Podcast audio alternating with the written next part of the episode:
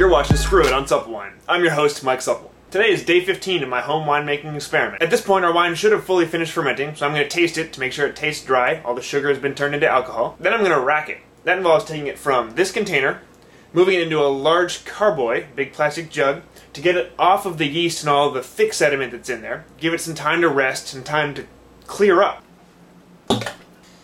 Can start to smell wine. There's definitely some cab aromas coming out of here as soon as I pull that airlock off.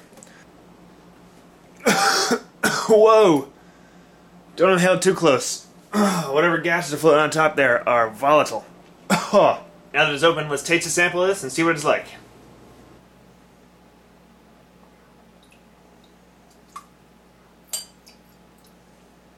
It's fairly cloudy. It's not clear like you'd expect a regular glass of wine. But that's to be expected. There's a lot of fine sediment there, a lot of yeast. So it smells pretty fruity. Actually some bright strawberry in there. Some dark cherry. Right now it's just really fresh and fruity with a little bit of oak in the top. From those oak chips you can definitely smell some fresh new oak on the top of that. It's about not overly complex, but that's, it smells pretty good. Give it a little taste here. Okay, it's definitely dry. That's what I'm tasting for. I don't know if it's supposed to taste like a full complex wine yet, because it's the first time I've made wine, but it doesn't taste sweet. The sugar has all been turned into alcohol, so from that standpoint, we're good to go.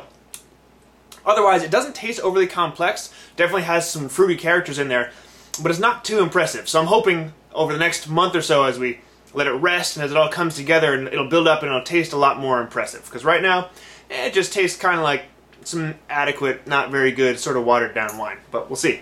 So the next thing I want to do then is retest the specific gravity. The specific gravity of this should be around 0.995. This is about that second line down, so it looks like it's at about 0.994. So if you remember from last time, the temperature of the liquid is important in the measurements of the specific gravity. So look at the side of the thermometer.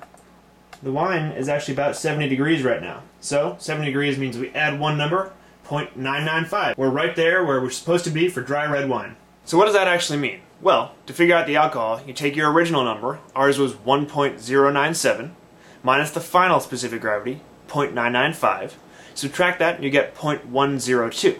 You multiply that number by 130, which gives you 13.26, and there's our approximate alcohol. So our wine is approximately 13% alcohol, which is right where a good Cabernet should be.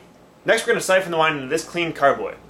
That gets the wine off of the thick sediment in the bottom, the yeast, removes it from some of the larger particles, some of the wood chips that are in there, and we can start letting the wine settle and clear up.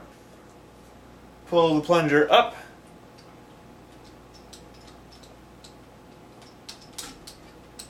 And get that siphon going. Alright, so done siphoning. Here's what we got left.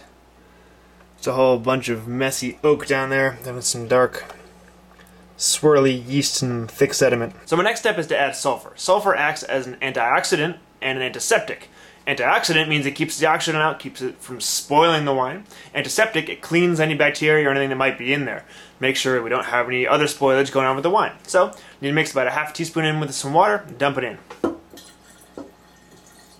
Next I'm going to be adding tannins. Now, tannins naturally occur when you make wine. They come from the grape skins, stems, seeds, and we have some from the oak chips I was using, but because we're using concentrated grape juice, it probably doesn't have as much tannin as it normally would if we were using crushed grapes. So we're adding a little bit more tannin. Tannins help stabilize the wine, and tannic acid helps wine age. Okay, next we add sparkaloid powder. Now what this does is it helps take all that fine sediment in there and binds it all together and drops it to the bottom to really clarify the wine. So we can rack it again, take the wine off and leave the sediment in the bottom right before we bottle it and get it ready, make it nice and clear and look like a good wine without stuff in it that we don't want to drink. It's best to have the level close in on that neck so you don't have a lot of oxygen exposure. They recommend using a similar type of wine or water. I'm a little skeptical about using water because I don't want my wine to taste watered down, but I also don't want to be spending more money on this project and then throwing in some other wine and making it taste like that other wine. So, I'm going to go ahead and just use the distilled water and see, give it a fair test of the kit. If it ends up tasting watered down, then obviously that's something to know about going forward.